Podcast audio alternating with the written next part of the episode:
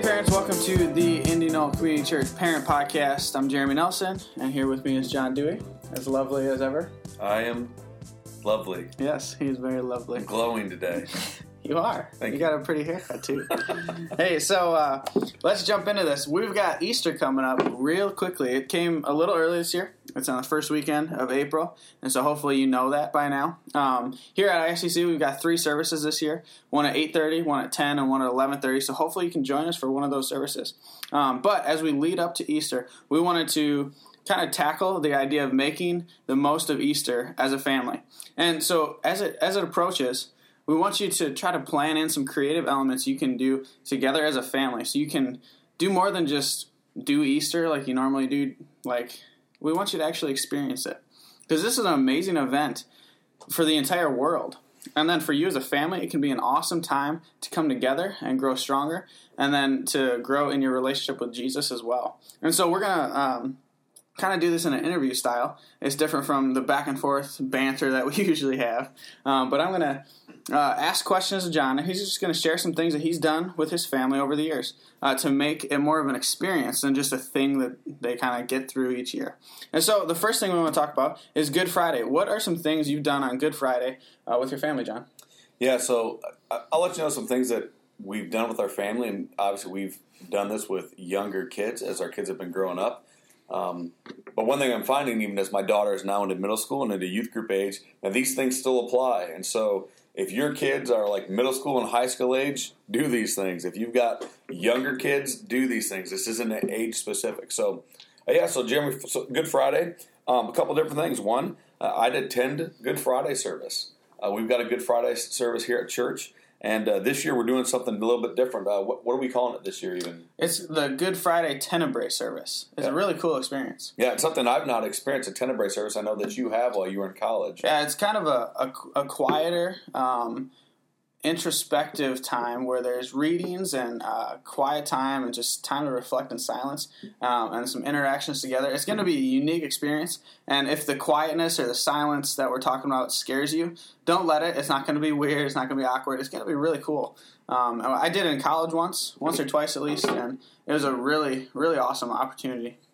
Yeah, and so I'd say if you've got kids who are middle school age or, or older, be here on Good Friday. Good Friday, come to ICC as a family and sit through and experience that. Let your kids feel the weight of what Good Friday is. Um, but additionally, outside of church, because you should be looking to do just do some things together as a family outside of just the church building. Here's one thing I'd encourage you to do: read through the account of the death of Jesus. Uh, this is something that, that we as a family we try to do every single year. And so uh, maybe you just want to grab uh, your Bible and go to one of the Gospels. You can go to any of the Gospels and uh, read through that account. Um, one thing I would highly encourage you is I would uh, go buy the Jesus Storybook Bible. Now, it sounds like it's a Bible for little kids. I realize that it's a storybook Bible. But can I tell you something? It is one of the most powerful writings of the stories of Scripture that I have ever read. And so the last few years, that that's what we've used. In fact, what we've done is we try to turn off all the lights and get a real somber mood, and then read through that book and and let the uh, our kids feel the weight of that. Um, or, or maybe even this, if you're looking for something creative to do, um, give each kid a nail. You know, sit down with either the Jesus Storybook Bible or sit down with one of the Gospels and give your kids uh, a nail to and let it represent um, Jesus being crucified on the cross and read through that account and then encourage your, your kids to think through and talk through what would it have felt like for Jesus that day? What would it have felt like to be nailed to the cross? What would it have felt like to be um, hung uh, essentially on a tree? And, and so give them something physical that they can hang on to. And so take Good Friday and, and engage with it. Don't just let it be another Friday. Actually engage with it and talk about the death of Jesus. Yeah, that's that would be an awesome, awesome thing to do.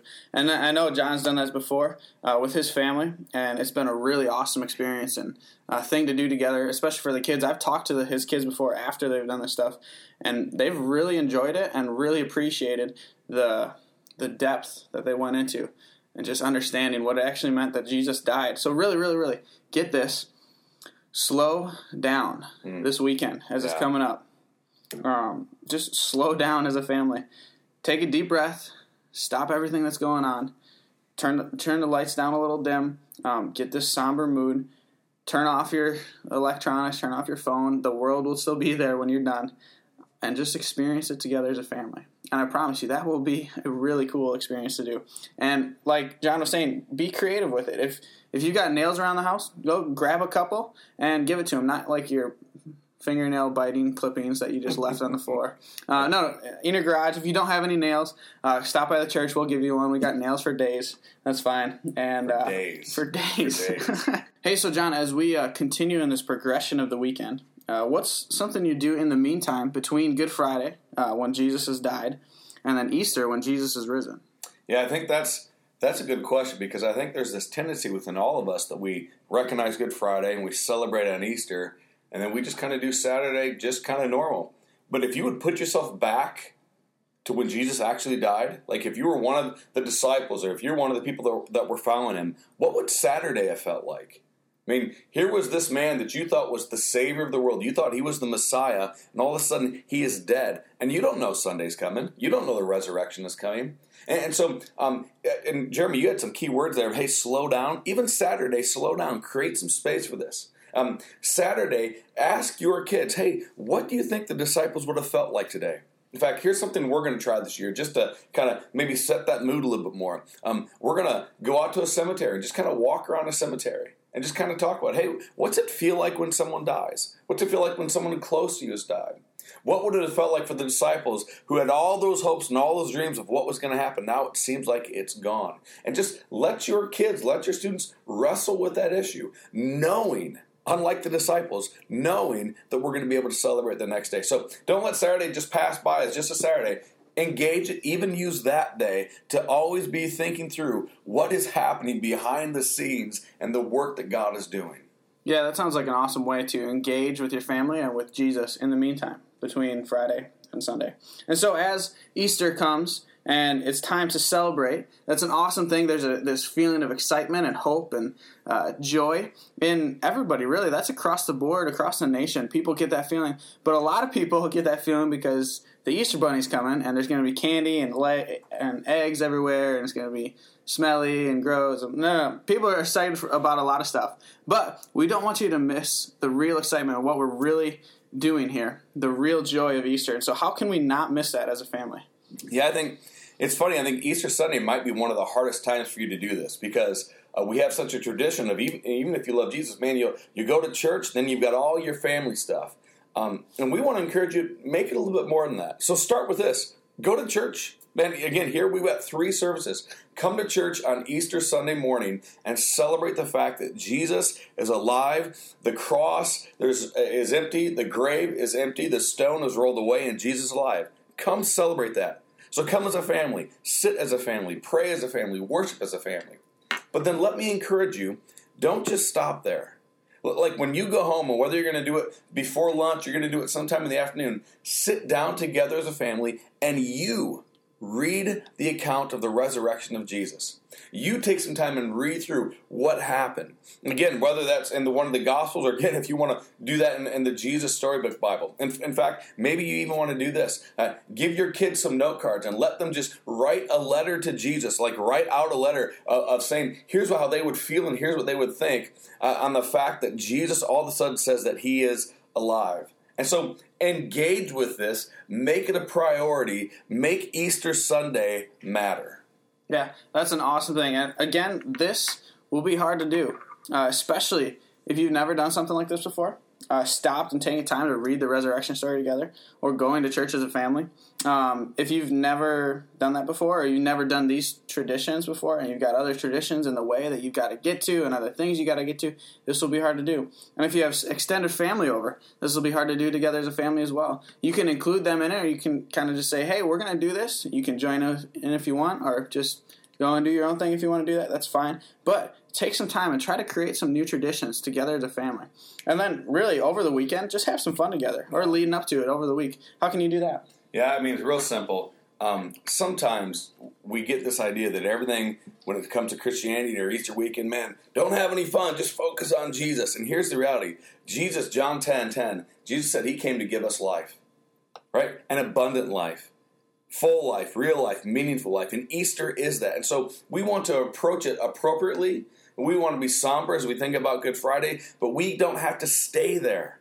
And so this weekend, Easter weekend, have fun with your kids, no matter their age. So, whatever that looks like for you, whether it's uh, uh, painting Easter eggs and coloring Easter eggs and doing that, or maybe you're doing an Easter egg hunt on your own, uh, or go egg Jeremy's house because you do that with your Easter egg. yes, please. I mean, find a way to make some memories. I mean, this is some family time. Enjoy that together. So, whatever it looks like for you to have fun with a family, take time to do that. I know for us, Easter weekend, one of the things we're going to do, uh, we'll be coloring Easter eggs. Uh, we'll be doing an Easter egg hunt. I think I actually like the idea. Maybe we'll go to Jeremy and Jess's house and, and, and egg your house. I know we're going to do a game night. We're just going to play some games together because we want to sit together and enjoy the gift of family that God has given us. Hey, Easter is an awesome time, and we hope that you can take some of these ideas and implement them as new traditions that your family can do. And so, whether that's grabbing the Jesus Storybook Bible and reading that together as a family on Good Friday and Easter, or maybe just doing one of these things, Good Friday or Saturday at the cemetery or Easter Sunday together at church as a family, pick one thing and try to implement a new tradition, something you guys can do together every year without fail that you can enjoy and experience and worship Jesus this Easter as a family. And so again, uh, we've got the the Recovery and Redemption series right now at ICC. That's this Sunday. Continuing stri- with striving and failing is like kind of the key terms, and Dewey's going to be preaching this Sunday. Uh, and that's just regular times nine and ten forty five. We've got baptisms between that at 10 o'clock. So if you come to the second service, come a little early so you can experience that with us. That's an awesome time together. And then for Easter, April 5th, we've got three services again 8.30, 10, and 11.30. Hopefully you can join us for one of those and uh, worship together with us that morning. And so we hope you have a great Easter season and weekend coming up and uh, an awesome time together as family. So we love you guys. Thanks for listening, and uh, we'll talk again soon.